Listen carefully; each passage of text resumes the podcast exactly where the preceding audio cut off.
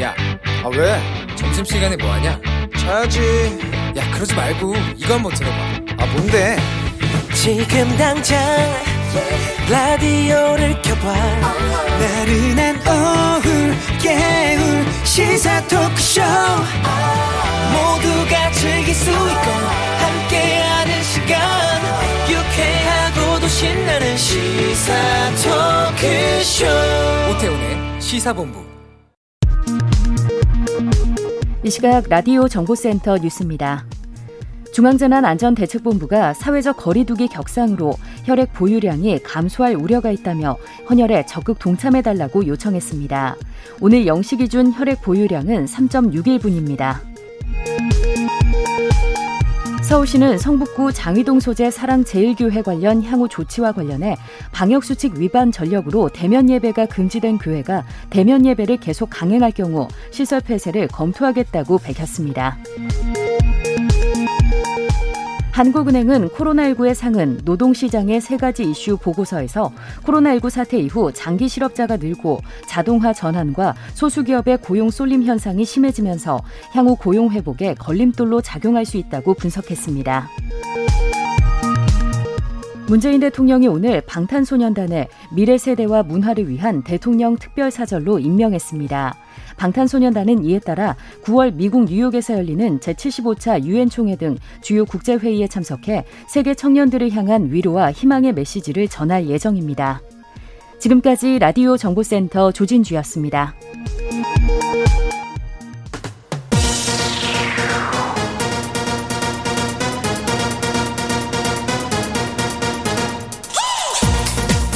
박정호의 본부 뉴스. 네, KBS 일라디오 오태훈의 시사본부 2부 첫 순서 이 시각 주요 뉴스들 분석해드립니다. 본부 뉴스 오마이뉴스의 박정호 기자와 함께합니다. 어서 오세요. 안녕하십니까. 다시 또 신규 확진 최고 기록 나왔습니다. 네, 오늘 최고 기록이라고 얘기를 해야 되는 건지 모르겠지만 참. 예, 예, 다시 최다 확진자가 나왔는데요. 오늘 0시 기준으로 신규 확진자가 1,784명 발생했습니다. 네. 어제 발표된 숫자 1,278명보다 무려 506명 늘었고요. 직전 최다 기록인 이 1,614명보다 170명 많습니다. 특히 비수도권 확진자가 551명에 달하는데요. 네.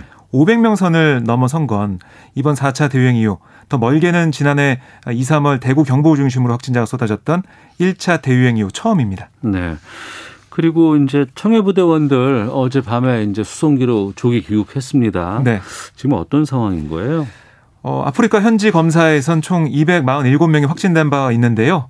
귀국한 뒤에 장병 301명에 대해 다시 한번 검사를 해봤더니 네. 266명, 그러니까 전체 88%가 양성 판정을 받았습니다. 그리고 23명은 음성으로 확인됐고요. 12명이 재검 통보를 받아서 이 가운데 확진자가 더 나올 수도 있는 상황입니다. 네. 양성 판정을 받은 장병들은 현재 이 머무르는 병원이나 시설에서 계속 치료를 받게 되는데 해군이 이 어제 이 장병 가족들에게 서신을 보냈습니다. 네. 뭐라고 했냐면 치료와 격리가 완료된 장병들은 건강 회복 프로그램, 또 신체 검사, 예방 접종 등을 실시한 다음에 휴가를 예정하고 있다 라고 안심을 시켰고요. 일정 기간 격리가 불가피하면 이해해 달라라고 당부를 했습니다. 네. 지금 50대 백신 예약하고 있잖아요. 그렇습니다. 저도 어제 밤에 아. 예, 8시에 들어가 봤더니 앞에 2만 명이 이렇게 있더라고요. 예. 그래서 아유, 안 되겠다. 그래서 마음을 비우고 네. 일찍 자고 나서 새벽에 가서 봤더니 금방 했어요. 새벽에는. 어, 예. 예. 했는데 이 오류가 계속 좀 뜨고 있어서 좀 문제라고요. 그렇습니다. 어제도 사실 초반에는 좀 잘 안 돼가지고 한참 걸리더라고요. 이거 예. 60시간 기다려야 합니다. 뭐 이렇게 나오던데. 여러 가지 좀 걱정이 있었는데요. 예, 예. 여기에 대해서 문재인 대통령이 오늘 해결책 모색을 지시를 했습니다. 아, 문 대통령은 이게 이런 상황이 우리 IT 강국 위상에 맞지 않는다라고 질책을 하면서 네. 해결책 마련을 지시를 한 건데요. 질병관리청뿐만 아니라 전자정보를 담당하는 행정안전부 또 IT 분야를 맡고 있는 과학기술정보통신부 등의 범정부적인 대응을 당부를 했는데 그래서 이제 앞으로 계속해서 예약 사이트를 통한 예약이 있을 텐데 좀 바뀌고 좀 원활하게 진행이 될지는 봐야 되겠습니다. 네. 자, 그리고 수천만 원의 뒷돈 받은 혐의로 재판에 넘겨진 원유철 전 미래통합당 의원이 실형 판결 확정받았다고요? 네, 대법원 2부는 특정경제범죄 가중처벌법상 알선수재 혐의로 기소된 원전 의원에게 징역 1년 6개월을 선고하고 추징금 5천만 원을 명령한 원심 판결을 확정을 했고요. 원전 의원의 이 정치자금법 위반 혐의에 대한 벌금 90만 원도 원심 그대로 확정됐습니다.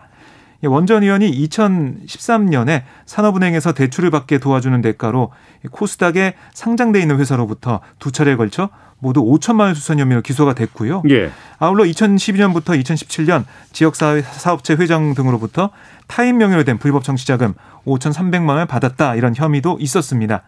앞선 1심은 이런 혐의들을 유죄로 인정하면서도 증거가 부족하다 이런 이유로 알선 수재 액수를 3천만 원 인정을 했어요. 징역 10개월을 선고했지만 2심에서는 5천만 원 전체를 유죄로 판단해서 징역 1년 6개월로 형량을 늘렸고 오늘 대법원에서 이게 확정이 된 겁니다. 네. 이광철 전 청와대 민정비서관에 대해서 공수처 어제 압수수색했는데 네. 자택은 압수수색을 했고 청와대 사무실은 압수수색했지만 어제 잘 안 됐다고 들었거든요. 그렇습니다. 오늘 다시 한다고요? 네, 오늘 진행을 했는데요. 공수처 수사 3부 어, 오전 10시쯤 청와대 비서실에 수사관들을 보내서 이미 제출 형식의 압수수색을 다시 요청을 했습니다. 네. 뭐 지난 국정농단 사태 때 다 보셔서 아시겠지만은 형사소송법사 군사 공무상 비밀 유지가 필요한 장소 여기는 감독 관의 승낙 없이 압수하지 못한다. 라고 규정하고 있어서 그동안 수사기관은 청와대 경내에 진입하지 않고 아, 자료를 받아오는 그러니까 이미 제출 형식으로 압수수색을 진행해 왔습니다. 네. 지금 이광철 비서관은 이규원 검사가 윤중천 면담 보고서를 왜곡하고 유출하는 과정에 연루됐다 이런 혐의를 받고 있는데요. 공수처는 어제 이 비서관의 자택을 압수수색해서 관련 자료를 확보했고 청와대 사무실도 이 압수수색을 시도했지만 이 비서관이 출근하지 않아서 진행하지 못했습니다. 음. 어쨌든 이렇게 확보한 자료를 가지고 이 비서관이 허위 면담 보고서 작성에 개입했는지 공수처가 들여다볼 것으로 보입니다. 네. 임대차 3법 시행한 이후에 서울 아파트들 전 월세 계약 갱신률이 많이 올라갔다. 어떤 내용인 거예요, 이게? 네, 그러니까 지난해 7월 계약 갱신 청구권과 전월세 상한제를 도입을 했잖아요. 네. 그러니까 올해 6월부터는 임대차 신고제 이렇게 시행을 했는데 이걸 뭐 따라서 보면은 임차인이 1회에 한해서 임대차 계약을 2년 더 연장하자고 요구할 수가 있습니다. 그 임차원의 권리가 된 거죠. 그렇습니다. 예, 예. 2 플러스 2 뭐 이렇게 된 건데요. 계약 갱신 시에는 또 임대료 증액을 5% 이내에서 도 하게 됐어요. 예. 그래서 이번에 국토부가 서울 25개 자치구에서 전월세 시장을 대표하는 4개 단지를 선정해 총 100곳을 분석해 봤더니 임대차 계약 갱신률이 법 시행 1년 전 평균 57.2%에서 시행 후에는 77.7% 상승했습니다. 음. 그러니까 뭐 10가구 중에 8가구는 이렇게 어, 계약 갱신을 했다는 거죠. 그러니까 전세 만기 끝나고 집주인이 나가십시오라는 경우가 있었는데 네. 이걸 갱신률을 지금 보니까 임대차 3법 도입한 이후에는 연장해서 사는 분들이 더 늘었다는 거잖아요. 그렇습니다. 예. 그렇게 되면서 임차인의 평균 거주 기간 법 시행 전에 3.5년에서 시행 후에는 5년으로 증가해서 주거 안전성이 높아졌다라고 국토부는 판단하고 있습니다.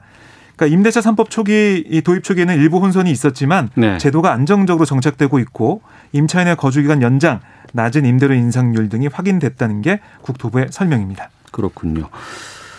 도쿄올림픽 개회식에 참석할 정상급 인사가 20명이 채 안 될 것 같다고요? 네, 뭐 어떻게 보면 가장 적은 숫자의 정상급 인사들이 도쿄올림픽 개회식에 참석하지 않을까 예상이 되는데요. 네. 지난주까지만 해도 예상했던 인사가 30명 정도였습니다. 네. 그게 계속 줄어들고 있고 일본 정부는 애초에 도쿄올림픽 정상적으로 개최할 경우에는 100곳 이상 뭐 국가 뭐 지역의 정상급 인사가 올 것으로 기대를 했거든요. 네. 하지만 코로나19 때문에 도쿄 대회가 1년 연기가 되고 그 후로도 지금 보시면 아시겠지만은 코로나19 상황이 호전되지 않고 있어요. 점차 기대치를 낮춰왔고요. 일각에서는 정상들이 아니 일본에 가더라도 우리나라 선수들 제대로 만날 수도 없는데 네. 왜 가냐 음. 이런 얘기까지 나오고 있을 정도라고 합니다. 그리고 방역 문제도 있고요.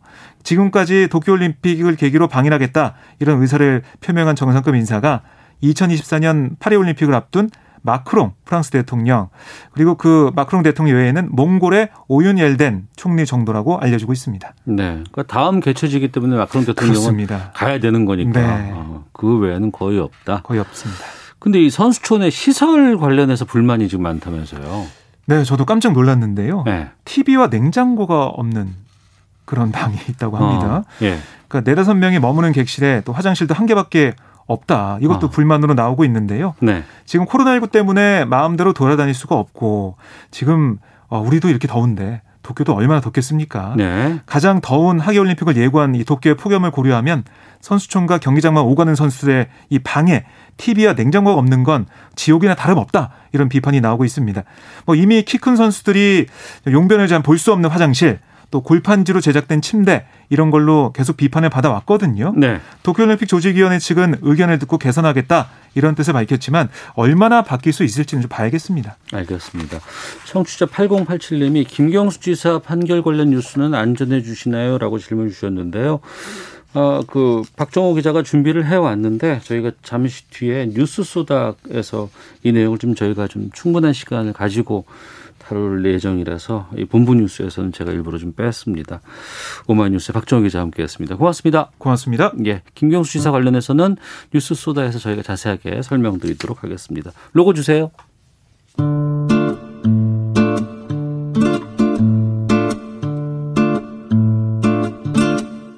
오태훈의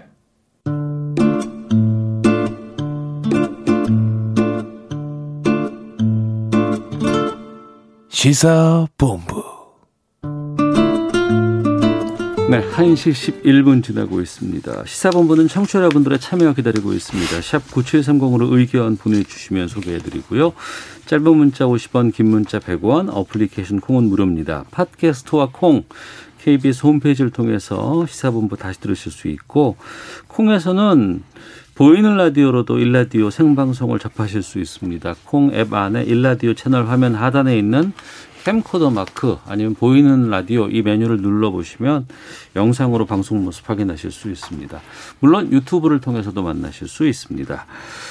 수요일 전문성과 현장성이 살아있는 고품격 high quality 범죄 수사 토크를 지향하는 아는 경찰 시간입니다. 배상훈 전 서울경찰청 범죄심리 분석관 나오셨습니다. 안녕하십니까? 안녕하세요. 김은배 전 서울경찰청 국제범죄수사팀장 함께하십니다. 안녕하십니까? 안녕하십니까? 예. 어제 오후에 사건부터 잠깐 좀 짚고 가도록 하겠습니다. 제주에서 중학생이 피살이 됐어요.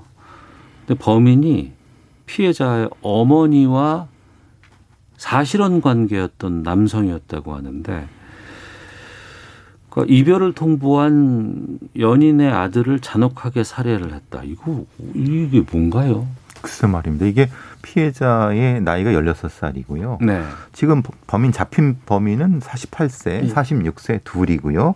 그 48세가 말씀하신 그 죽은 아이의 어, 모친의 그 일종의 사실혼 관계였던 사람인데 뭐, 내, 뭐 내연남이라고 얘기를 뭐 했잖아요. 뭐라고 표현했는지는 그건 네. 사실 왜냐하면 이건 사건의 그 성격과 관련이 있어갖고 어쨌든 이제 네, 네. 관련이 있는 사람. 음. 근데 왜, 왜 그러냐 했더니 그 이전부터 계속 이 아이를 괴롭혀 왔다. 때려왔다. 그러니까 주변의 어떤 주민들 얘기로는 지속적인 어떤 일종의 폭력이 행사된 거는 맞는 것 같다. 네. 그런데 이제 18일 날 이 사건이 발생을 했고 어 어머니가 그 시신을 발견한 후에 에, 살해 흔적이 나타나서 확인해 보니까 CCTV에 이 범인들의 모습이 해서 뭐 잡히는 건꽤 쉽게 잡혔습니다. 주변에 이제 숙박시설에서 잡아왔습니다. 네. 아니 학생이 이제 중학생인데 그리고 이제 그 같이 살고 있는 그 상대방의 아- 아들인 거 아니에요? 그렇습니다. 이 사건을 보게 되면은 그 가해자 남성이 그 피해자 어머니하고 한 1, 2년 동안 이제 동거를 했기 때문에 사실은 상황인데 아마 7월 초에 가정폭력 때문에 이제 이별 통보를 했던 것 같아요. 아 가정 내에서 예, 폭력이 7월 살다 보니까 예, 폭력이 이별 통보 해가지고 경찰에 네. 신고가 되니까 네. 거기에서 이제 입건을 하고 그 집에 CCTV를 달아놨던 거예요. 네. 근데 18일 날 오후 3시 한 16분경에 두 남자가 그 집에 들어가서 음. 혼자 있던 중학생 16세 군을 결박을 하고 그만 피살을 했던 거죠. 그거를 몰랐는데 10시 50분경에 밤에 집에 들어온 어머니가 보고 신고를 한 거예요. 네. 깜짝 놀래가지고 CCTV 확인해 보니까 두 남자가 나왔기 때문에 그 두 남자를 가장 유력한 용의자라고 경찰 추적했는데 알다시피 요즘 뭐 CCTV, 어. 블랙박스, 네. 핸드폰 추적하면 나오지 않습니까? 예. 그래서 그 두 공범을 다 뭐다 잡았어요. 음. 검거했더니 그 남성의 한쪽에 하나가 피해자 엄마하고 그런 대인 관계, 즉 사실은 관계에 있던 사람이 보복성, 즉 계획된 범죄인 거죠. 그러니까 사실은 관계라고 하지만 그 상황 상황의 어, 관계가 상당히 안 좋게 이미 끝난 상황에서 이런 일이 벌어진 게 아닌가 볼 수도 있겠군요. 그. 상황에 따라서는 일방적인 형태일 수도 있다고 예, 보여집니다. 예. 어. 그러니까 여기 상황이 제가 조심스러운 건 뭐냐면 서로 오랫동안 사귀어 갖고 뭐 그 다음에 이것이 아니라 네. 한쪽이 일방적으로 따라다니다가 그 그러다 관계가 유지되다가 음. 그 과정에서 아이를 이렇게 때리고 폭력을 행사하니까 이분 이 여성분이 이별을 통보하는 이런 형태였을 수 있다는 겁니다. 네. 그러니까 요걸 좀 조심스럽게 얘기하는 거고 음. 그리고 아까 팀장님 말씀하신 것처럼 실제로 아이가 없어지니까 찾았는데 밤에 다락방을 보니까 그 시체가 있었던 거예요. 어. 그러니까 실제로는 그 오전에 오후에 이제 발생을. 했지만은 예. 시체는 밤에 발견. 그러니까 근데 이 어머니는 상상도 못했던 겁니다. 어떻게 그 사- 다락방에 아이가 묶여갖고 그렇게 처참하게 했으리라고 상상을 못했으니까. 뭐 엄마는 시간이 지나고 나서 집에 돌아왔는데 아이는 없고 그 전에 그렇죠. 상황했던 거죠. 예. 네, 없는 상태였죠. 그러니까 아이가 어디 갔나 늦게 그렇죠. 오나 예, 이렇게 예. 하다가 시간이 지체가 됐는데 너무 늦고 확인이 안 되니까 찾다가 보니 그렇죠. CCTV 확인해 보니까 누가 들어왔었고 아, 그러니까 예, 이상하다 예, 예. 싶으니까 위로 보니까 한 거죠. 그러니까 지금 상태의 상황은 아주 구체적으로 말씀 못 드리겠지만은 결박 당한 상태였고 여러 이 좀, 좀 잔혹한 부분이 있었기 때문에 이거는 우발적인 거하고 관련이 없다. 없죠. 굉장히 계획적이고 또 장갑도 준비하고 뭐 여러 가지 줄도 준비한 거 보니까 이게 굉장히 계획성이 높은 형태 아니냐 이걸 이렇게 판단은 지금 되는 것 같습니다. 근데 그 전에 가정 폭력이 있었다 그러면은 사전에 뭐 여러 가지 조치라든가 이런 것들이 가능하지는 않았을까요? 가정 폭력이 있을 경우에 경찰에서 일단은 이제 폭행죄로 입건을 했는데 알다시피 예. 폭행죄로 해가지고 구속시키기에는 약하기 때문에 예. 그 접근 금지 명령을 100m 지켰고 통신 금지도 시킨 건 맞아요. 아, 그런 조치는 있어 예, 왔어요. 했었고 네. 그 CCTV를 입구해하고 뒤쪽에 달았다는 거예요. 그리고 주야로 주간 한 번, 야간 한 번 해가지고 총 32번 정도의 순찰하긴 했습니다. 네. 하지만 순찰 안 하는 시간에 이 범인인지 잘 아니까 내용을 음. 신범했기 때문에 실제적으로 그 경호원을 내가 요청한다든지 음. 신변포 요청해도 경찰관이 24시간 보호를 하지 못하기 때문에 그빈 네. 시간에 침입하게 되면 이런 피해를 볼 수가 있는 거죠. 지금 상황이 가정폭력에 의해서 분리가 되지 않은 상태. 근데 이거는 사실은 애매한 거는 같이 살았다고 애매한 거는 동거를 한 다음에 이게 퇴거한 상태거든요. 네, 네. 이 범인들이 범인이 음. 그러니까 이건 분리의 대- 그 대상은 아니고 접근 금지를 그렇죠. 확인하는 그렇죠. 상태인데 네. 예, 예. 그거를 어느 정도까지 얼마나 해야 되는가에 대한 어. 매뉴얼이라든가 경찰이 어느 정도까지를 해야 될 것인가에 대한 거 지금 좀 모호한 부분인 겁니다. 왜냐하면 음. 24시간 있을 수는 없는 거고. 그렇죠. 네. 그래서 스마트워치에 대한 얘기가 나왔는데 이게 왜 그런지 모르겠는데 여기 제주 동부서에 14대밖에 없었고 스마트워치는 뭐죠? 그러니까 우리가 보통 뭐 애플워치처럼 시계처럼 해갖고 아, 긴급한 상황이 예, 발생할 수수 있는 수 가는 거죠. 있는 호출할 그렇죠. 수 있죠. 예. 그렇죠. 그런 건데 문제는 이- 지금 이 경우라고 보면은 우선순위가 밀리겠죠. 왜냐하면 어. 우선순위라고 하면은 직접적으로 임박한 위험에 있는 사람을 먼저 지급하겠고 그 경찰서에서 이- 그 스마트워치를 장비는 갖고 있었지만 이게 지금 여러 가지 그 상황. 어, 재고가 없어가지고 여기까지는 못 갔다는 거 그렇죠. 아니에요? 14대밖에 없었다는 거죠. 예. 그 부분이랑 음. 아무래도 제가 봤을 때는 우선순위가 밀렸을 가능성이 높다. 그렇고 근데 지금 제가 좀, 좀 의아한 것은 제가 아시는 분도 도- 제주 동부서에 근무하시는데 제주 동부서가 치안 수요가 높은 데거든요. 근데 어떻게 14대밖에 없었을까? 이게 사실은 전 지금 좀 의문이 들거든요. 그거는 이제 여청계에 그런 사건이 많지 않으면 실제적으로 음. 예산 문제 때문에 개수를 조정하거든요. 그러니까 동부서에는 14대 온 거는 그 여성폭력 관계에 대해서 적대가 있기 때문에 한 건데 실제로 부족하면은 인건소에서도 빌려올 수도 그러니까요. 있는데 그걸 안 준 거는 사실은 폭력이 아 폭행이 약하다라고 생각했던 것 같아요. 그러니까 후에 보복 범죄라고 생각을 못했던 거죠. 조금 이게 뭐냐 약간 좀 낮게 본 것 같다는 생각. 그게 좀 아쉬움이 좀 그런 아쉬움이. 있어요. 우선 범인은 잡혔고 수사는 계속 예. 진행될 테니까 좀 구체적인 내용들이 나와서 다룰 만한 상황이 된다 그러면 좀 살펴보도록 하겠습니다. 어제 이큰 뉴스로 이게 다뤄졌기 때문에 살펴봤고요. 아, 프로야구 NC 다이노스 소속 선수들 호텔에서 술판 벌였고 코로나19에 감염됐습니다. 근데 그 이후에 동선이라든가 이런 것들의 진술에 대해서도 거짓말까지 드러나서 지금 프로야구는 멈췄습니다. 뭐 온갖 비난들이 쏟아지고 있는데 배 교수님 이거 어떻게 된 거예요? 그러니까 지금 나오는 처음에 나왔던 거는 NC 다이노스 선수들 4명에 대한 얘기가 나왔는데요. 네. 사건이 진행되면서 지금 하나 키움 선수들까지도 연결이 돼 갔고요. 그러니까요. 그러니까 애초에 나오게 된 거는 아마 8일쯤에 이 프로야구 선수 지방에 있는 프로야구 구간 구단은 수도권에 그저 원정 경기를 하게 되면은 숙소가 정해져 있나 봅니다. 그렇죠. 항상 가는 예, 호텔이 가는 있죠. 호텔이 있는데 예. 그 호텔에서 8일이나 그때쯤에 확진자가 나왔는데 그러니까 동선 역학조사를 추적하다 보니까 어떤 여성 둘이 이게 저기 그 확인이 됐고 근데 그 여, 근데 하필 그 여성도 있었고 그 NC 다이노스 소속 선수들도 있었기 때문에 뭔가 접촉점이 있지 않을까 되게 단순한 생각으로 역학조사가 이루어졌는데 문제는 그것을 NC 다이노스 선수들이 거짓말을 했던 겁니다. 네. 우리 관련이 없다. 어. 했는데 아무리 봐도 그 여성들한테 물어보니까 저 미적미적 거리니까 네. 해다 보 CCTV로 확인해 보니까 이게 저기 연결이 된다는 거예요. 그러니까 확진자가 나왔어요. 예. 확진자의 동선을 그 며칠 동안 확인해 볼 거 아니에요. 그렇죠. 예. 방역관에서. 그렇죠. 역학조사관이 그랬더니 호텔을 간 게 나왔고, 나오고 그럼 호텔에서 그럼 누구와 접촉이 되지 않았을까? 당연히 이거는 그렇죠. 어, 방역관리 차원에서 하는데 어 이게 잘 안 드러나고 없었다고 하는데 정말 없었을까 확인해 보니까 또 하- 나중에 알고 봤더니 NC 다이노스 선수들과 같이 호텔 방에서 술을 먹었다더라. 이게 나온 거 그렇죠. 아니겠습니까? 그렇습니다. 이게 돌이켜 보면 은 7월 5일 날 밤 10시라고 추적하고 있는데 박모 선수가 네. 그 박모 선수가 또 다른 박모 박모 선수하고 이수모 선수, 권모 선수를 모았어요. 네 명이서.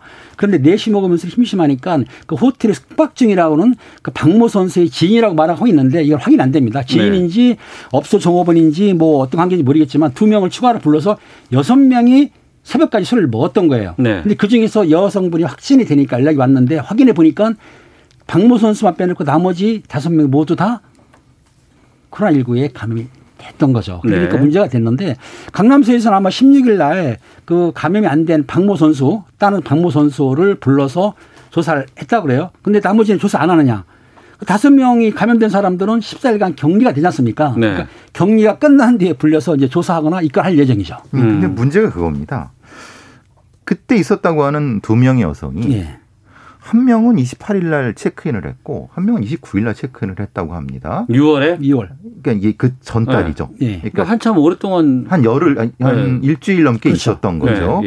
예, 예. 그런데 지금 나오는 거는 7월 지금 7월 5일과 6일 사이에 지금 예, 맞습니다. 말씀하신 그렇죠. 거죠. 예, 예. 근데 바로 전날에 제가 아까 말씀드렸죠. 네. 하나 키움 선수들이 똑같은 방식의 비슷한 형태의 술판이 있었다는 거예요. 아, 그분 여성들하고 똑같은 예, 여성들하고. 예, 예, 예. 네네. 그러니까 이게 그럼 이게 도대체 무슨 상황이냐? 그러면 거기 상주하고 있고 예, 예. 그 호텔들을 이제 다른 이제 지방 구단이 서울로 올라오면서 경기를 치를 때마다 그, 그 이분들과 접촉이 있었다는 거 예, 아니에요? 예, 예. 그리고 그러니까 이제 얘기는 될 수밖에 없죠. 얘기는 네. 하나 선수와 키움 선수가 독립적으로 된 게 아니라 하나 선수가 있고 키움 선수가 왔을 때 이게 복합적으로 섞여 있었다. 네. 그러면 이 상황이 도대체 무슨 상황이냐? 음. 그러니까 이게 단순히 지금 NC 선수들이 얘기하는 바대로 네. 그냥 아는 선배가 소개했다고 합니다. 음. 그냥 술 먹으려고 다섯 시간 동안 네. 얘기를 했고 치킨 몇 개 해갖고 이제 맥주 먹는 네시간 동안 다 여섯 시간 동안 그게 단지 아니면 다른 어떤 것이 있는지에 대해서 설명이 안 되니까 지금 저 여러 구- 국민들은 이게 무슨 상황인지에 대한 궁금증이 있는데 어떻게 확인할 방법이 없는 상황이 지금 상황인 거죠. 경찰서를 조사할 때 개인 사생활은 공개를 못 하니까 그건 알 수는 없는데 추정만 할 뿐이죠. 그런데 그 박성민 선수는 뭐라고 했냐면 자기가 아는 지인을 불렀다고 했거든요. 네. 사과, 사과문에 그렇게 발표를 했어요. 그러니까 그거를 이제 일반인들이 그대로 믿느냐가 문제인데 지금 교수님 말씀한 대로 그 전에 다른 선수들하고도 술자리를 벌였다고 한다면 그 박모 선수의 말을 그대로 믿을 수가 없는 거죠. 네. 아 경기가 다음 날 있어요. 예, 그러면 적당히 하셨어야지. 이게 아니 근데 이건 뭡니까, 안 됩니다. 이게? 왜냐하면 예. 그 프로야구 선수들은요 그 외부인을 접촉할 때 신고를 해야 됩니다. 왜냐하면 부정 도박이라든가 어. 이것 때문에 무조건 의무적으로 신고를 해야 되는 겁니다. 그런데 그것도 하지 않고. 안 했습니다. 예. 거짓말을 한 거예요. 그러니까 네. 지금은 감염법 예방법도 위반을 했고요. 스포츠 토토 관련된 부분도 위반을 한 겁니다. 음. 왜냐하면 외부인을 함부로 접촉하면 안 됩니다. 네. 이거는 이거는 그- 그들의 규정입니다. 아 게다가 서- 그 선수들이 프로야구 선수인데 다음 날 경기를 앞두고 있는 상황에서 그또 새벽까지 술 먹고 이게 말이 됩니까? 우리 팬들이 어떻게 그걸 이해를 할 수 있겠어요? 그래서 그 사람들 때문에 다른 구단 선수가 확진이 됐어요. 네. 그래서 프로야구 아, 프로야구 전체가 전체가 멈췄잖아요. 멈췄어요. 지금. 전체 멈춘 거죠. 그럼 그, 네. 그 책임은 누가 져야 되느냐 이런 부분인 거죠. 그러면 솔직히 얘기를 하든가 네. 아니 이거 왜 만난지를 얘기를 하든가. 그 얘기도 안 하면서 그냥 뭘 그냥 뭐 맥주 몇 잔 마셨다고 하면은 이게 이게 말이 되네. 근데 이 여성들이 누군 거예요? 정체가 나왔어요 지금 드러난 게 지금 있어요? 정체는 나오질 않고 네. 지금 여러 언론에서는 여러 가지로 그 그분들이 뭐 아까 말한 대로 업소의 사람이다 누구의 뭐 여자친구다 말하는데 확인된 바는 없습니다. 경찰서에서 확인을 해도 이 개인 사생활이기 때문에 사실은 말하기가 힘들어요. 음. 그렇기 때문에 아마 그거는 추정을 할 뿐이지 또 박 선수 같은 경우는 지인이라고 했으니까 현재는 그렇게만 알고 있는 근데 거죠. 지금 이것은 경찰 이 조사할 게 아니라요. 스포츠 윤리센터가 조사를 해야 됩니다. 예전에 스포츠 토토 관련된에서 조사할 권한이 문화체육관광부에 있습니다. 음. 네. 이게 분명히 이 사람들이 분명히 경기 전에 만났다고 하면 그거는 음. 이그 감염법 위반법이 아니라 스포츠 토토에 대한 관련된 위반했을 수 있기 때문에 그 스포츠 윤리센터가 반드시 조사해야 될 의무가 있습니다. 네. 근데 왜 안 하는지 모르겠어요. 그러니까 그게 있었다는 것이 아니라 위험성이 있기 때문에 그런 규정을 둔 거고 그러면 그걸 해야 된다는데 그걸 안 하고 있다는 겁니다. 0837님이 프로야구의 이 사건 어물쩍 넘어간다면 선수들의 플레이를 순수하게 신뢰를 가지고 우리가 응원하기는 어려울 것 같습니다. 어른들뿐 아니라 청소년들도 야구 참 좋아합니다. 가족 스포츠의 위상을 지키려면 숨기지 말고 깨끗하게 도려내야 합니다라는 의견 주셨는데 원래 어린이날 하면은 어린이들 정말 그 바람이 어린이날 프로야구 경기장 가서 자기 응원하는 팀들 만나보는 거 아니겠어요? 저 가족 전체의 스포츠거든요. 근데 이런 곳에서 뭐 술 얘기 나오고 뭐 얘기 나오고 이게 말이 되겠습니까? 거기다가 경찰이 못한다고는 하지만 그럼 KBO는 뭐 하고 있는 거예요? KBO에서는 뭐 선수들에게 징계를 했다는 거 들었습니다. 이제 네. 72 경기를 정지시키고 그다음에 개인당 100, 천만 원 정도의 징계를 내렸고 구단에도 1억 원 정도의 제재금 했다고 하지만 네. 실제적으로 이 정도로 끝난다는 거는 사실 꼬리자르기 마찬가지인 거고 좀 더 확실하게 수사를 해가지고 더 무거운 처벌을 해야 되겠죠. 이 선수들 처벌은 가능할까요? 어떻게 이 어떨까요? 감염법 예방법 이야기 되면은 두 가지가 있습니다. 네. 개인 비리 방해 수치 위반하면은 과태료 10만 원을 물릴 수는 있는데 음. 거짓으로 해가지고 그 역학 조사를 거부나 기피하거나 방해할 경우에는 300만 원 이하 벌금 치할 수도 있거든요. 그러니까 네. 벌금을 치할 수 있기 때문에 강남시에서 조사를 할 수가 있는 거죠. 그리고 저는 아까 말씀드린 것처럼 이게 이게 감염법 위반뿐만이 문제일까? 자체 KBO 규약 도 위반을 했고 그렇겠죠. 네. 그러면은 그 부분에 대한 조사는 별도로 해야 된다는 거예요. 네. 어. 그게 지금 안 되고 있으니까 너무 답답한 상황이라는 거죠. 음, 알겠습니다. 그나마 이게 드러나 코로나 19 때문에 드러난 거 아닌가요? 예. 그렇죠. 그렇지 않으면 드러나지 없었으면 않았을 겁니다. 드러나지도 않고 그냥 넘- 넘어가는 거죠. 모르는 거죠. 어떻게 알았겠습니까? 아, 알겠습니다. 자, 기상청 연결해서 오늘 날씨가 뭐 엄청 덥고 오늘 또 중복이거든요. 예, 중복입니다. 날씨 상황 좀 살펴보고 교통 정보 확인하고 돌아오도록 하겠습니다. 날씨와 미세먼지 정보 송소진 씨가 전해 주십니다. 중복 더위가 기승을 부리고 있습니다. 현재 전국에 폭염특보가 발효 중이고요. 낮 기온이 어제보다 2도에서 4도 정도 더 오르면서 서울과 대전 36도, 광주 35도, 대구 33도 등으로 특히 서쪽 지역을 중심으로 올여름 들어 가장 더운 날이 될 전망입니다. 오늘 전국이 대체로 맑아 볕이 무척 뜨겁겠습니다. 밤 사이에도 열기가 식지 못해서 열대야가 나타나는 곳이 많겠고요. 절기 대서인 내일도 오늘만큼 기온이 오르겠고 이번 주 내내 폭염이 계속될 전망이어서 건강 관리에 각별히 주의를 하셔야겠습니다. 한편 공기는 깨끗한 상태입니다. 미세먼지 농도는 좋음에서 보통 단계를 유지하겠는데요. 다만 강한 볕에 대기 중에 오염 물질이 화학 반응을 일으키면서 호흡기와 눈에 해로운 오존 농도가 전국 많은 지역에서 나쁨으로 오르겠습니다.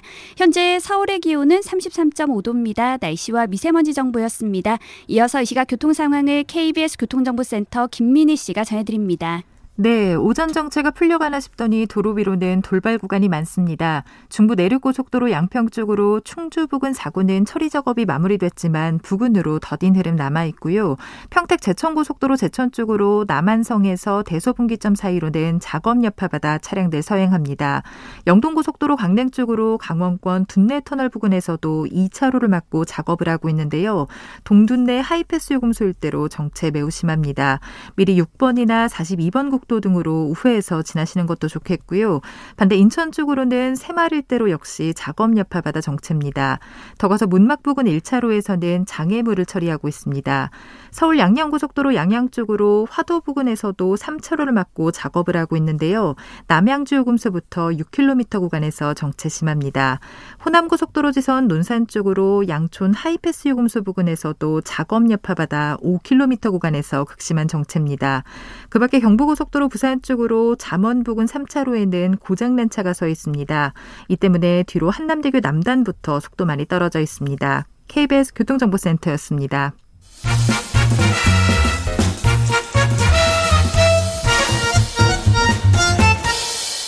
오태훈의 시사 본부. 네, 아는 경찰 배상훈, 김은배 두 분과 함께 말씀 나누고 있습니다. 19살 여학생이 친오빠에게 성폭행을 당했는데 그럼에도 지금까지도 한 집에 살면서 함께 거주할 수밖에 없는 상황을 아, 국민청원 게시판을 통해서 상황을 전하고 도움을 요청하는 일이 벌어졌습니다. 어떤 내용인지 김은배 팀장께서 좀 정리해 주세요. 그렇습니다. 이걸 정말 사실 믿어야 될지는 모르겠는데 13일 날 국민청원이 올라온 내용이 보이면은 19세 이제 학교 밖 그 성소년인데 그 청원 내용이 이것입니다. 초등학교 고학부터 자기 친오빠 친오빠하고 이제 사이가 좋았던 것 같아요. 왜냐하면 부모님들이 이제 맞벌이 하니까 부모 이제 친오빠 많이 도와줬는데 친오빠한테 강제 추형을 당하고 그 뒤에 기간은 모르겠지만 성폭행까지 당했다는 얘기예요. 계속해서. 그러니까 참지 못해가지고 2019년에 이제 고소를 했는데 실제적으로 그 오빠한테는 사설 변호사 같은 걸 선임해줬고 부모가요? 예, 부모가. 오빠니까 그리고 본인한테 본인은 국선 변호사 한 명 가지고 지금 소송 진행 중이라는 거예요. 음. 접근 금지가 했는데도 불구하고 그 피해 여학생이 정신병원에까지 갔다가 극단적인 선택까지 했다는 거예요. 근데 이제 미세 끼쳤지만 다시 나왔는데 부모가 이제 동의해가지고 같이 집에 사는 거예요. 그러니까 지금 피해자하고 가해자하고 한 집에서 거주가 있는 상황인 거죠. 이 사항을 이 19세 먹은 청소년이 청원에 올린 내용입니다. 이 상황이 원래대로라면은 가해자인 오빠와 분리가 돼야 되는데 그렇죠. 근데 당연하죠. 이제 네. 이 분리가 안 되고 정확히 말하면 구속 수사 재판을 했어야 되는데 네. 이 부모가 탄원을 했다는 겁니다. 법원에. 어, 네. 예, 자기가 알아서 잘 하겠다, 잘할 테니까. 그래서 이제 불구속 재판 상태가 된 상태인 거죠. 말하자면은. 음. 그러면은 그러면은 자기 딸한테도 변호사를 붙여주든가 좀 해야 되는데 딸은 그 붙여주지 않은 상태로 하니까 딸한테 그냥 국선 변호사 가게 되고 아들인 가해자한테는 비싼 변호사를 대고 이- 이게 무슨 상황이냐? 그러면 이 딸은 어디에다가 보호를 요청해야 되고 하소연할 데가 없죠. 가족도 예, 버린 거죠. 버린 거니까. 그래서 본인이 단기 쉼터를 갔다가 거기서도 잠깐 다시 오고 이게 반복하다가 그게 고통스러우니까 그때는 선택을 해갖고 정신병원에 갔다가 다시 자기가 부모가 잘 돌보겠다는 그걸로 그렇죠. 맞는 와. 오고 이- 이런 황당한 상황이 되- 되는 상황이 그래서 이 올리게 된 거죠. 아니 이 부모의 태도라든가 이 이- 이걸 우리가 어떻게 이해를 해야 돼요? 그러니까 부모 입장에서 볼 때는 그 사건을 무마하려고 하는 건데 지금 시간이 좀 된 사건입니다. 이게 그러다 보니까 부모는 아들을 중히 여기는지 몰라도 아들이 혹시나 구속되거나 처벌 받을까 봐서 회유도 하는 것 같아요. 그렇다고 한다면은 성폭력 범죄 그 피해자 보호하는 법률 있지 않습니까? 여기에 따르면은 이 피해자 송수녀는 할 수 있는 거는 국가에 의지하는 수밖에 없다. 그렇다면 여가부에서 이런 상태에는 소송 지원도 해주고 심리적 치료도 해주는데 그리고 또 그 집에 같이 살 수 없으니까 보호단체로 일단 옮겨야 될 것 같아요. 그냥 같이 있게 되면 아무래도 본인의 스트레스라든가 심리적 압박이 크기 때문에 단, 이거 거주 이전도 해야 될 뿐만 아니라 여가부에서 좀 적극적으로 개입을 해가지고 소송 지원을 해주는 거. 지금의 전 진행 상황을 보니까 이 피해자분이 단기 쉼터만 전전한 걸로 봐서는 도움을 못 받은 거죠. 그러니까 다시 복귀를 해봐도 이 여학생이 어떻게 하든지 이 상황에서 벗어나고 싶어 했고 그렇죠. 본인 입장에서는 가장 많은 노력들을 기울여서 본인을 지키고 싶었을 거예요. 그렇죠. 그런데 그런 일을 또 해봤는데 해도 해도 벗어날 수 없고 상황이 바뀌어지지 않으니 결국은 이렇게 청와대 청원으로까지 갈 수밖에 없었던 거 아닌가요? 그렇죠. 그러면 여성가족부라든가 중간에 그거를 하도록 돼 있는 그러니까 중간에 어떤 사회적인 시스템을 통해서 이 친구에게 도움이 갔다 그러면 여기까지 오지 않았잖아요. 작동이 안 된 거죠. 처음에는 사실 부모한테 얘기를 하니까 예. 부모가 수용했어야 되는데 오히려 뺨을 때렸다든지 음. 꾸짖고 하니까 부모한테 귀 의지하거나 기대지 못한 거죠. 오히려 부모는 가해자긴 아들 편이라고 생각을 들었기 때문에 이 소녀는 자기가 의지할 데가 없다. 네. 그러니까 청원을 했던 거예요. 그러니까 이건 여가부에서 적극적으로 개입해야 한다고 생각하거든요. 저는. 참 답답한 게 여성가족부 도대체 뭐 하고 있는지 참 답답한 게 이 아이가 이렇게 될 동안 분명히 성폭력 삼단소나 여러 가지 선에서 이것이 드러났을 텐데 네. 이걸 돌봐줄 공적인 어떤 게 없다는 게 우리 사회가 참 너무나도 처참한 부분 같습니다. 이게 이게 참 너무 답답한 상황이네요. 음. 지금 지금에서야 여가부가 지금 뭐 돕겠다는 입장을 지금 내놨다 하는데 예, 예. 너무 늦은 거 아닙니까? 친족 간의 성폭력 문제라든가 이 성피해 문제 같은 것 이거 어떻게 해결을 해야 되는 거예요? 이게 참 이제 미국 같은 경우는 이런 일이 발생하면 무조건 강제로 떼어놓습니다. 네. 아동복지국 직원과 경찰이 와서 음. 당사자가 거부해도 그냥 무조건 떼어놓습니다. 네. 강제로 그리고 어. 가해자는 바로 거기서 수갑을 채우니다. 그래서 장기 쉼터로 이동시킨 후에 심리 지원과 법률 지원을 국가에서 해줍니다. 주정부든 시정부든 네. 거기서부터 시작을 합니다. 시작이 그 지점입니다. 음. 근데 우리는 그게 아니라 이런 일이 벌어지면 가족을 모아놓고 설득하고 무마시키고 이게 우리의 시작점이에요. 이 20만 넘었나요? 청와대 청원? 청원 지금 몇 명이죠? 네, 아직 아직, 아직 넘지는 못했습니다. 아, 그래요? 급속도로 올라가고 있는 어, 것으로 알고 있습니다. 확인을 좀 해봐야 될것 예, 예, 같은데 예. 이를테면은 청와대 청원이 20만이 넘으면은 청와대에서 어떻게든지 이거 해명이 좀 나와야 되잖아요. 그렇죠. 그 부분들을 또 좀 들어보고 좀 뭔가 어떤 실질적인 대책 같은 것들이 나올 수 있는지는 좀 지켜보도록 하겠습니다. 하나 사건만 더 보고 맞춰야 될 것 같아서요. 얼마 전에 50대 여성을 습격해서 숨지게 한 남양주 개물림 사망 사고가 있었습니다. 경찰이 이 개 주인 견주를 찾아냈다고 하는데 배성훈 교수님께서는 이게 사건 발생한 건 지- 지난 5월 22일 날 예. 예, 그러니까 여성 50대 여성이 그 이제 돌아다니는 개한테 습격을 당해 갖고 돌아가시게 된 사건이고요. 음. 그래서 그 개, 그 개는 잡았고 네. 그럼 개가 개 주인 누구냐? 네. 이게 문제가 됐었거든요. 그래서 네. 주변에 있는 농, 뭐, 개 농장주부터 다 뒤졌는데 본인들은 아니라고 하고 막 그랬는데 결국은 경찰이 노력을 통해서 견주를 확인했고 수사가 진행된 건데 그 견주를 확인하는 방법은 이제 팀장님 말씀하시겠지만은 그 주변에 있는 농장 개 농장주라고 하고요. 네. 실제로 이거 관련된 사람은 두 명이라고 합니다. 원래 이 개는 유기견 보호소에 있었는데 그렇죠. 또 다른 어떤 분이 이, 부, 이 개를 입양을 했고 유기견 보호소에서 개를 입양해서 입양을 했고 근데 그그 입양한 개를 또 지금의 주인이 예, 데려가게 된 그러니까 관련된 사람이 둘이 되는 거죠. 예. 둘이 된 거죠. 내용을 보게 되면은 그 사망한 부 40, 아, 여성 외에 그 가해자가 사실은 그 유기견을 그 예이라는 사람이 그 그걸 분양을 받았어요. 그리고 한 달간 키우다가 작년 6월경에 저 비라는 사람한테 넘겼습니다. 그 비라는 사람이 11개월 키우고 있었는데 그, 그 11개월 키운 사람이 이 주변에 있던 개농장 하는 사람인데 네. 그 당시에는 부인했습니다. 근데 어떤 이유든지 개가 탈출을 했어요. 그 개가 사망 사고를 일으킨 건데 그 사망 사고 났을 때그 비가 자기한테 그 대형견을 준 사람은 전화를 걸어 가지고 당신이 그 당시에 분양받던 유기견이 나한테 준 게 아니라 병으로 죽었기 때문에 불태웠다고 해라고 통화를 했습니다. 네. 그리고 통화를 자기가 녹취를 했어요. 어. 나중에 혹시 협박하려고. 네. 근데 경찰에서 조사하다 보니까 그 당시에 유기견 사진이 있었거든요. 예. 그리고 지금 잡, 그 잡았, 잡았던 개 사진을 보니까 그 수염 돌개라든지 아래턱 보니까 그 모습이 있다는 거예요. 물론 칩은 없었어요. 어. 확인해 보니까 이 개가 맞은 거라서 예의하고 비를 조사해 보니까 실제적으로 그 CCTV 박스라든지 블랙박스 보게 되니까 확인이 된 겁니다. 음. 그런데도 불구하고 그, 이- 그 대형견이 지금 살, 가지고 있는 그 업주는 본인은 끝까지 아니라고 우기고 있거든요. 음. 네. 하지만 모든 증거를 볼 때에는 혐의가 인정되기 때문에 경찰에서 과실치사로 입건한 거죠.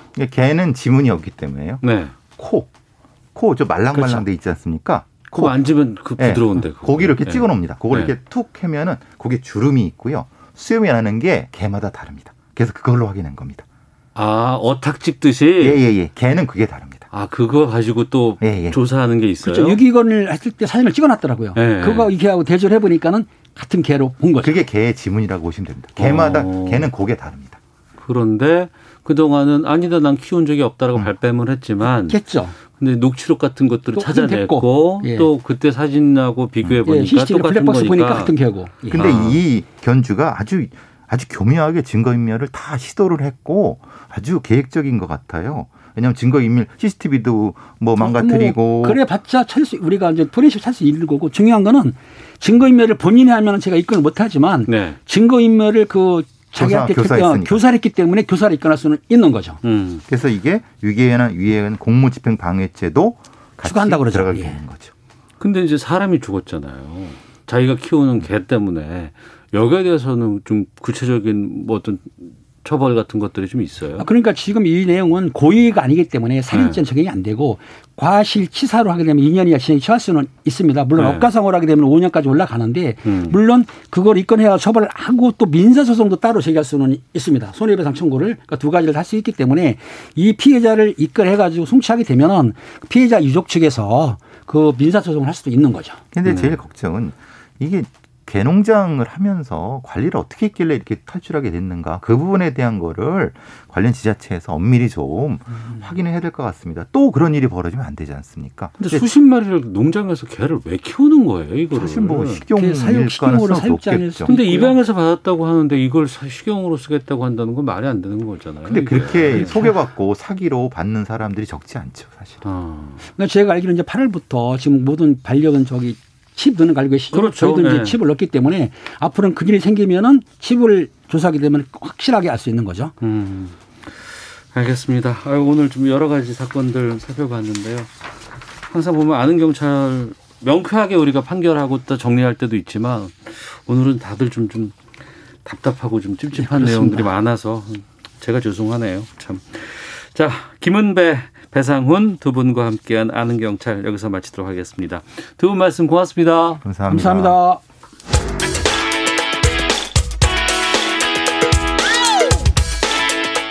오태훈의 시사본부는 여러분의 소중한 의견을 기다립니다. 짧은 문자 50원, 긴 문자 100원의 정보 이용료가 되는 샵 9730, 우물정 9730번으로 문자 보내주십시오. KBS 라디오 앱 콩은 무료입니다. KBS 라디오 오태훈의 시사본부. 지금 여러분은 대한민국 라디오 유일의 점심 시사 프로그램을 듣고 계십니다.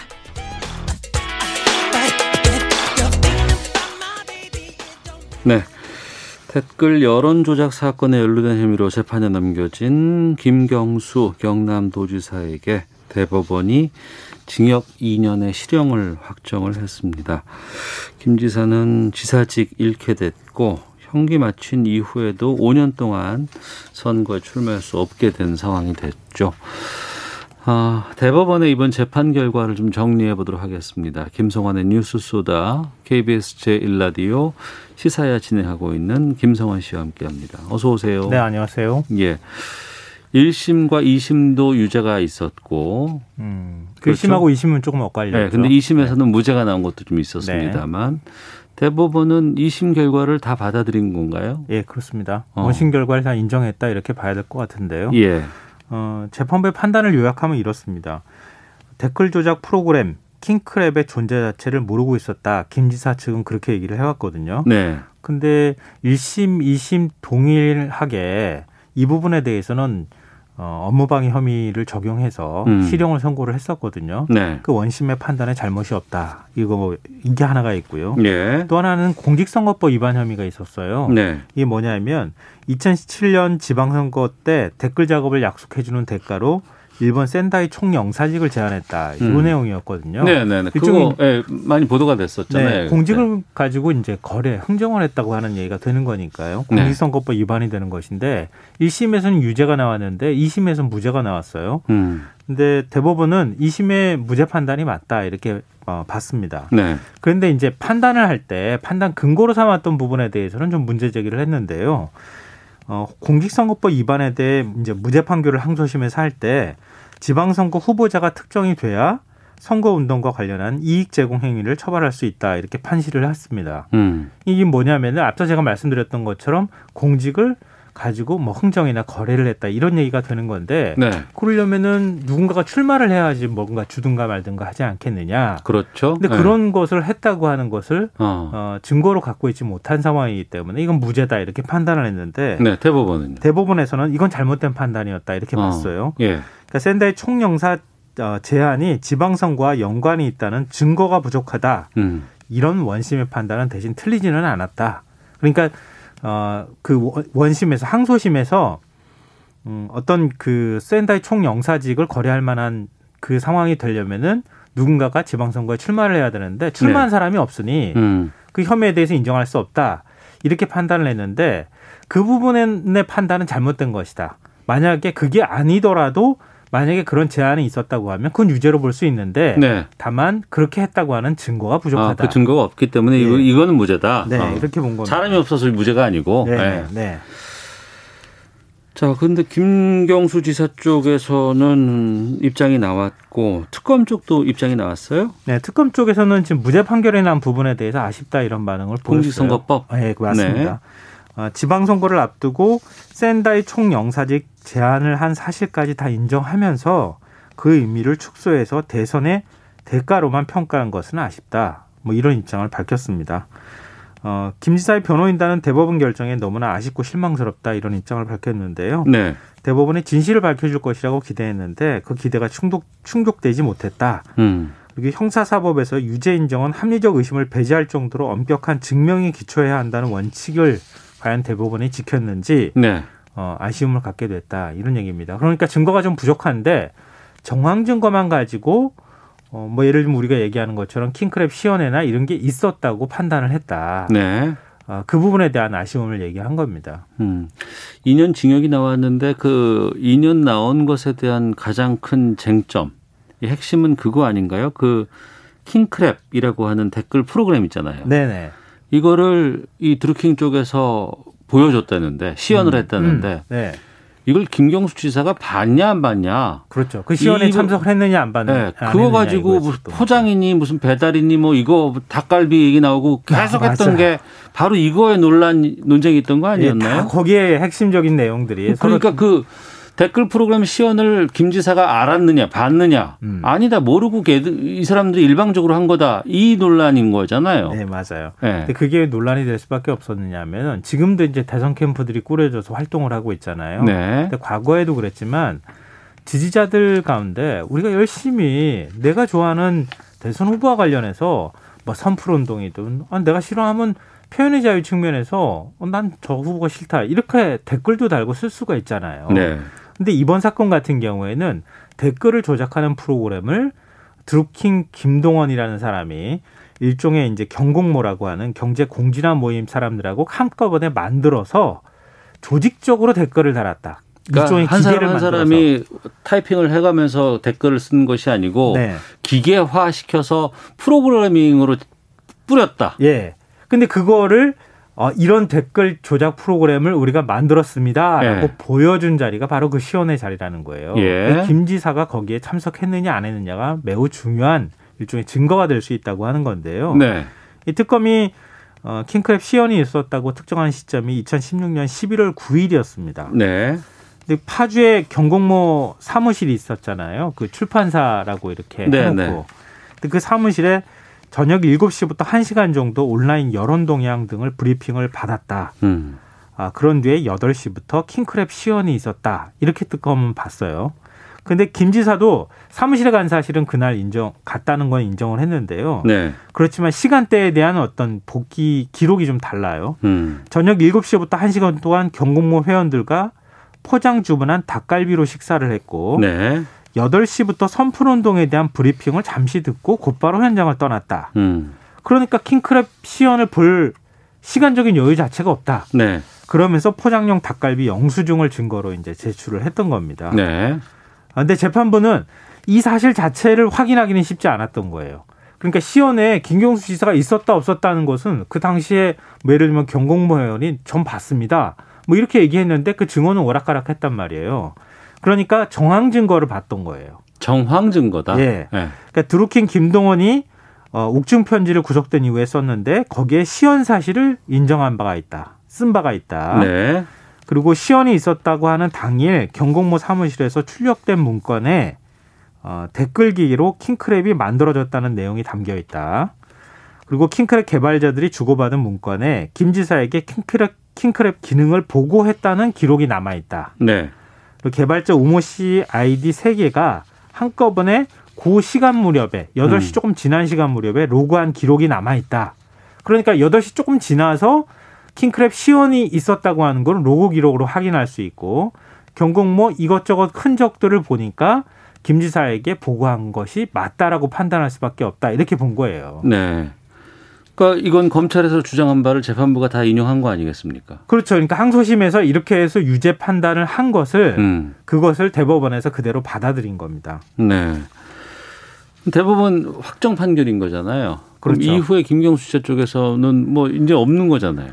그 재심이라고 하는 절차가 남아 있을 수 있겠지만 오늘 김 지사 측 변호인도 그거는 뭐 좀 쉽지 않지 않겠느냐 이렇게 음. 얘기를 했어요. 왜냐하면 재심이 가능하려면 수사 과정에서 불법적인 행위가 있었다거나 네. 아니면 유죄의 증거를 뒤집을 만한 새로운 증거가 나와줘야 되잖아요. 음. 그러긴 쉽지 않을 것 같습니다.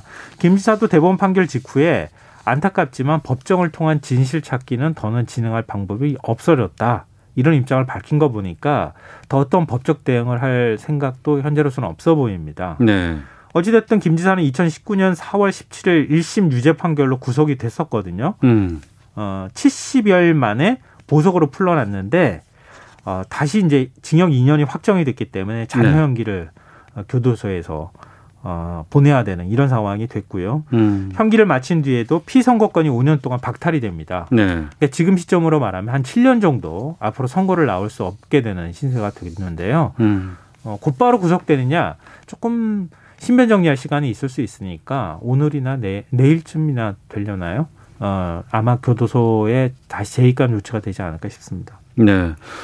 김경수 지사, 아, 이 구속이 이 대선 상황과도 좀 아무래도 여러 가지 직간접적으로는 좀 파장이 좀 있지 않을까 싶기도 하고 또 지지자들의 또 이런 부분들도 좀 있을 것 같은데 좀 영향은 어떻게 보세요? 음, 아무래도 영향을 미칠 수밖에 없을 것이다. 이렇게 정치권에서는 전망을 했었거든요. 예. 근데 또 생각보다 그렇게 크지 않을 수도 있어요. 왜 제가 이 말씀을 드리냐 하면은, 어, 만약에 무죄 판결이 나왔다. 그러면 이른바 친문 적자라고 하는 김경수 지사가 어떤 후보를 지원하느냐. 음. 이거에 따라서 지지자들의 움직임이 확확 달라질 가능성도 있었거든요. 그렇죠. 어느 그 후보에게 저는 응원을 합니다, 지지합니다라는 어, 걸 그렇죠. 밝히는 순간. 그럼 김경수 네, 네. 지사 함께 어, 지금 민주당의 강력한 지지층이라고 하는 그 지지층 일부가 확 옮겨갈 가능성도 있었는데 음. 김 지사가 지금 교도소에 수감나는 상황이 됐잖아요. 유죄 네. 판결을 받고. 어. 그러니까 누구를 지지합니다라고 표현하기가 굉장히 어려워진 상황이 됐다는 거죠. 음. 그러니까 김 지사가 오히려 이 유죄 판결을 받은 게 변수를 줄여주는 네. 이런 역설적인 상황이 됐다 이렇게 보이는데요. 음. 다만 추미애 전 장관은 영향을 받을 수도 있을 것 같아요. 추 장관이요? 추 전 장관이? 예, 예. 왜냐하면은 예. 이게 원래 중앙선관위가 2017년 3월에 제보를 받아서 드루킹 일당이 댓글 조작 정황 댓글 조작을 했다고 하는 정황을 파악을 했어요. 예, 예. 검찰에 수사 의뢰했어요. 예. 검찰이 11월에 무혐의 처분을 내렸어요. 검찰이 무혐의를 내렸다고요? 예. 이 사건을? 자발적인 지지 활동이라고. 아, 자발적인 거니까 이건 죄가 안 돼요. 라고 예. 해서 덮었군요. 그냥 정리가 된 거군요. 근데 2018년 이듬해 1월에 예. 방송인 김호준 씨가 평창 동계 올림픽 여자 아이스하키 남북 단일팀 구성과 관련해서 막 댓글이 달렸는데 네. 이 매크로 조작이 있었던 거 아니냐. 이게 댓글 조- 조작 프로그램 조작이 있었던 거 아니냐. 음. 이 의혹 제기를 해요. 네. 근데 당시 민주당 당대표인 추미애 그 의원이 어 그건 이건 문제가 있다 이러면서 이제 고발하고 네. 이게 정치 쟁점화가 됩니다. 그래서 결국 특검까지 갔던 거예요.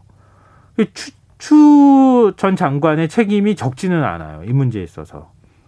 근데 음. 추전 장관의 강력한 지지층이 근데 이 지금 그 댓글 문제 매크로 조작이라든가 이 조작 의혹 같은 경우에는 이게 어 이를테면 현그 그 정부에 유리한 댓글 이건 또 아닌 거 아니에요?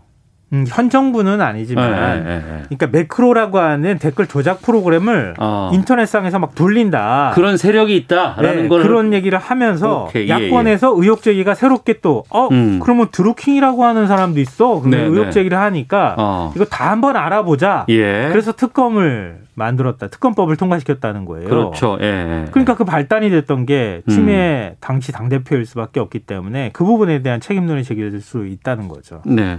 야권 에서는 이거 상당히 좀 호재로 적용할 상황인 것 같고, 공세가 좀 꽤 있을 것 같은데. 뭐 당장 지금 뭐 국민의힘부터 시작해서 정의당까지 전부 다, 다 민주당에서 비판적인 입장을 내놓고 있고요. 네. 대권 주자라고 할 수 있는 뭐 안철수 대표도 역시 마찬가지고 음. 어, 지금 윤석열 전 검찰총장의 경우에는 문재인 정부 정통성 문제까지 언급했어요. 네. 이 댓글 조작을 통해서 정권이 만들어졌다. 뭐 이런 얘기가 되는 건데요. 음. 그런 면에서 어, 앞으로도 정치 쟁점화가 될 가능성이 있다 이렇게 보입니다. 민주당 입장에서는 일정하게 거리둘 필요가 있는데 일단 네. 민주당 대선 후보들은 전체적으로 김경수 지사의 처지가 안타깝다, 좀 아쉽다 이번 대법원 판결에 음. 어, 그런 입장을 다 지금 내고 있는 상황이기도 합니다. 네. 김경수 지사가 상당히 우여곡절이 많았었잖아요, 그동안. 네. 맞아요, 맞아요. 그러니까 문재인 대통령 그를 가장 직근거리에서 보좌했던 인물이기도 하고요. 문재인 음. 대통령하고도 장- 당연히 관련이 있기도 하고 하니까 네. 김경수 지사에 대한 아, 민주당 지지자들의 어떤 심정은 좀 복잡할 수밖에 없을 거예요. 음. 근데 이제 야권 입장에서 바라볼 때는 최근에 어, 야권 지지자들의 어떤 지지율도 조금 좀 이렇게 정체 상태를 보이는 측면도 있고 이준석 현상도 조금 이렇게 시들하는 측면도 있거든요. 알겠습니다. 그런 측면에서 이번 사건이 좀 반전의 기회가 될 수도 있지 않을까 싶습니다. 김성원 평론가와 함께했습니다. 고맙습니다. 네, 고맙습니다. 시사본 마치겠습니다. 안녕히 계십시오.